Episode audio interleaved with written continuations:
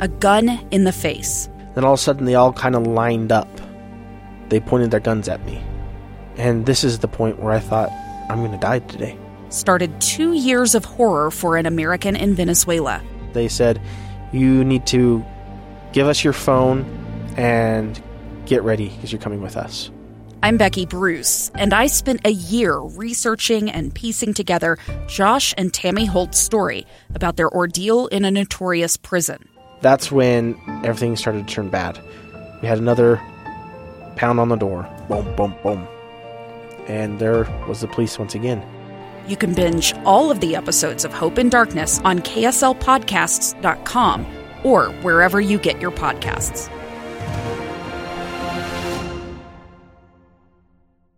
What would you do with $2 billion? No, no, no. I'm sorry. I misspoke. I meant to say $200 billion. That's a, that's a real number.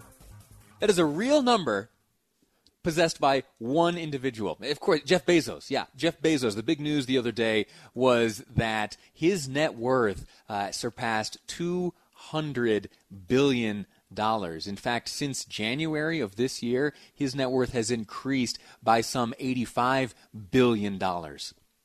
Remarkable. And that is after one of the most expensive divorces in all of history, where he uh, he gave to, to his wife uh, multi billions of dollars. Two hundred billion dollars is his net worth. Okay, uh, that's just to set in the table. Now, before the break, I told you I was going to explain why it is that right now on the sidewalk out in front of the home of Jeff Bezos in Washington, D.C., there is a guillotine bolted to the sidewalk. There, there's some protesting going on. Yesterday, uh, as producer Amy and I were discussing this story, it became apparent that the demands, uh, very basically, uh, for held by these protesters protesting for some odd reason through the use of a bolted down guillotine of Jeff Bezos uh, was they wanted a new minimum wage. They, they wanted Bezos to be paying uh, at least $30 an hour.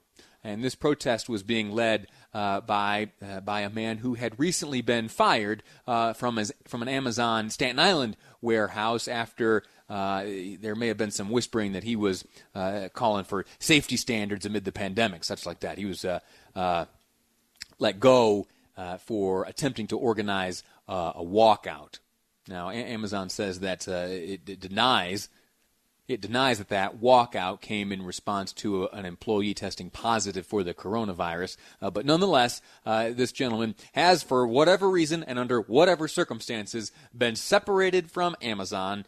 And today it is that he is on the sidewalk in front of Jeff Bezos' home protesting alongside others uh, using the prop of a guillotine. Before we get into the guillotine explanation, the, the, this gentleman, uh, he's the lead protester. He uh, got on Bloomberg yesterday. Uh, Chris Smalls is his name, and he explained exactly what it is that he and the other protesters are demanding of the $200 billion man, Jeff Bezos. We're absolutely calling for that 1% wealth tax on all these billionaires, especially Jeff Bezos. It's a shame that half the country is unemployed right now, 40 million people out of work.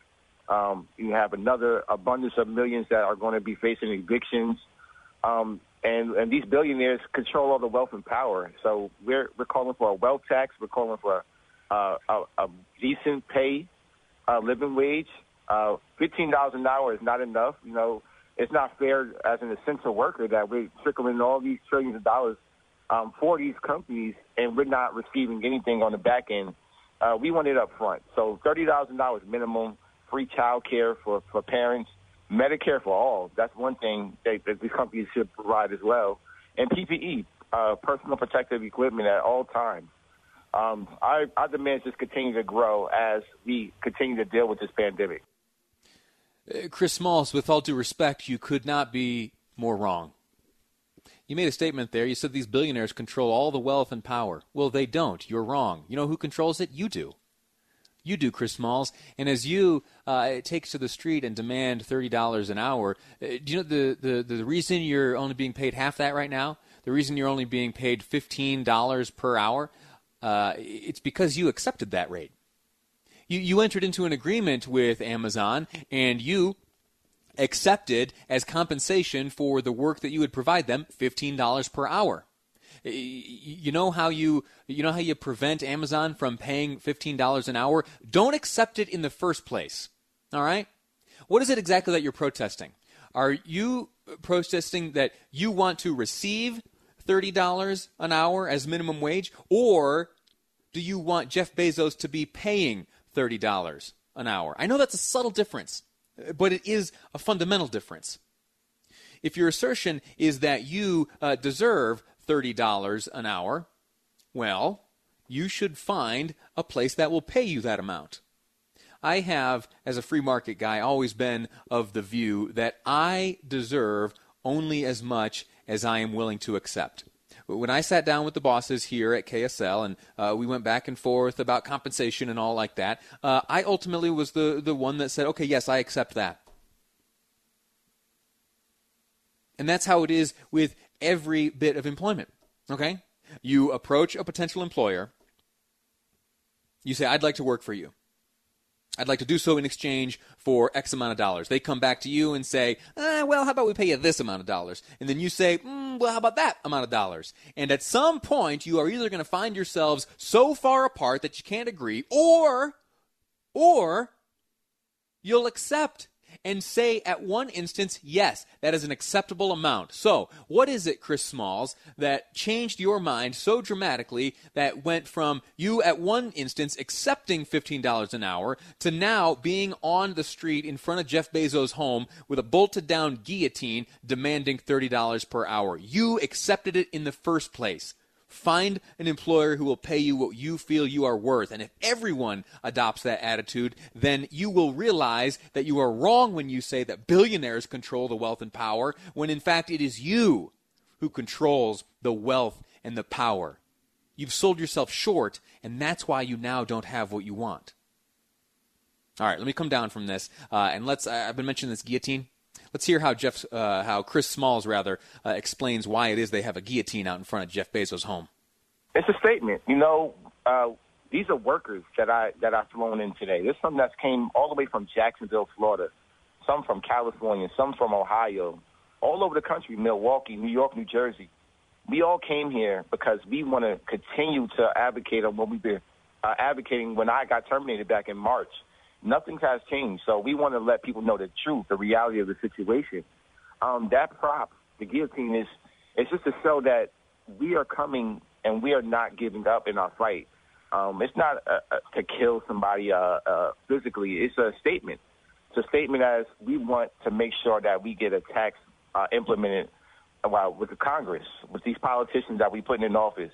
It's a way of applying pressure from different angles and it's a direct statement from the working class. Uh, we want to make sure that the rich understand that if, if we're working for you as essential workers and you're not taking care of us, we're coming for you, and we're going to try to continue to fight for that.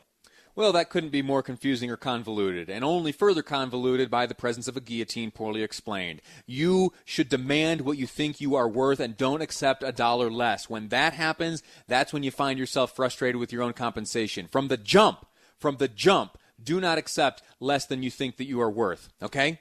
You want $30, demand it from the beginning. If you're offered less than that, walk away, find a different employer. That is how you control wealth and power. Uh, don't, don't put the responsibility on someone where it doesn't belong. All right, quick break. Final segment of today's program. After a break here, we're going to be speaking with a friend of mine and representative of the Hogle Zoo. There have been some new additions to the zoo. They're adorable and they're available for viewing. I bet your kids would love it. We'll be speaking with Erica Hansen, Hogle Zoo spokesperson, next on Live Mic. Emily Lonsberry, and this is KSL News Radio. Two years ago, Americans watched in horror as a crisis unfolded at the Kabul airport. She was tear gassed and beaten. Images of thousands desperate to escape Taliban oppression filled our news feeds. More than 80,000 Afghans made it to America. But the story didn't end there. It was very cold. There was no power, no heat. Who would help our newest neighbors? I'm Andrea Smardon. In Stranger Becomes Neighbor, you'll hear the stories of some remarkable refugees who left their homes and their dreams behind only to start over from zero. Their only possession was three blankets. And you'll meet Americans who stepped up to help them. You want me to come when you deliver your baby. What can one person do in the face of an international disaster decades in the making. That's Stranger Becomes Neighbor. Find us at kslpodcast.com, follow us on Apple Podcasts, or anywhere else you listen.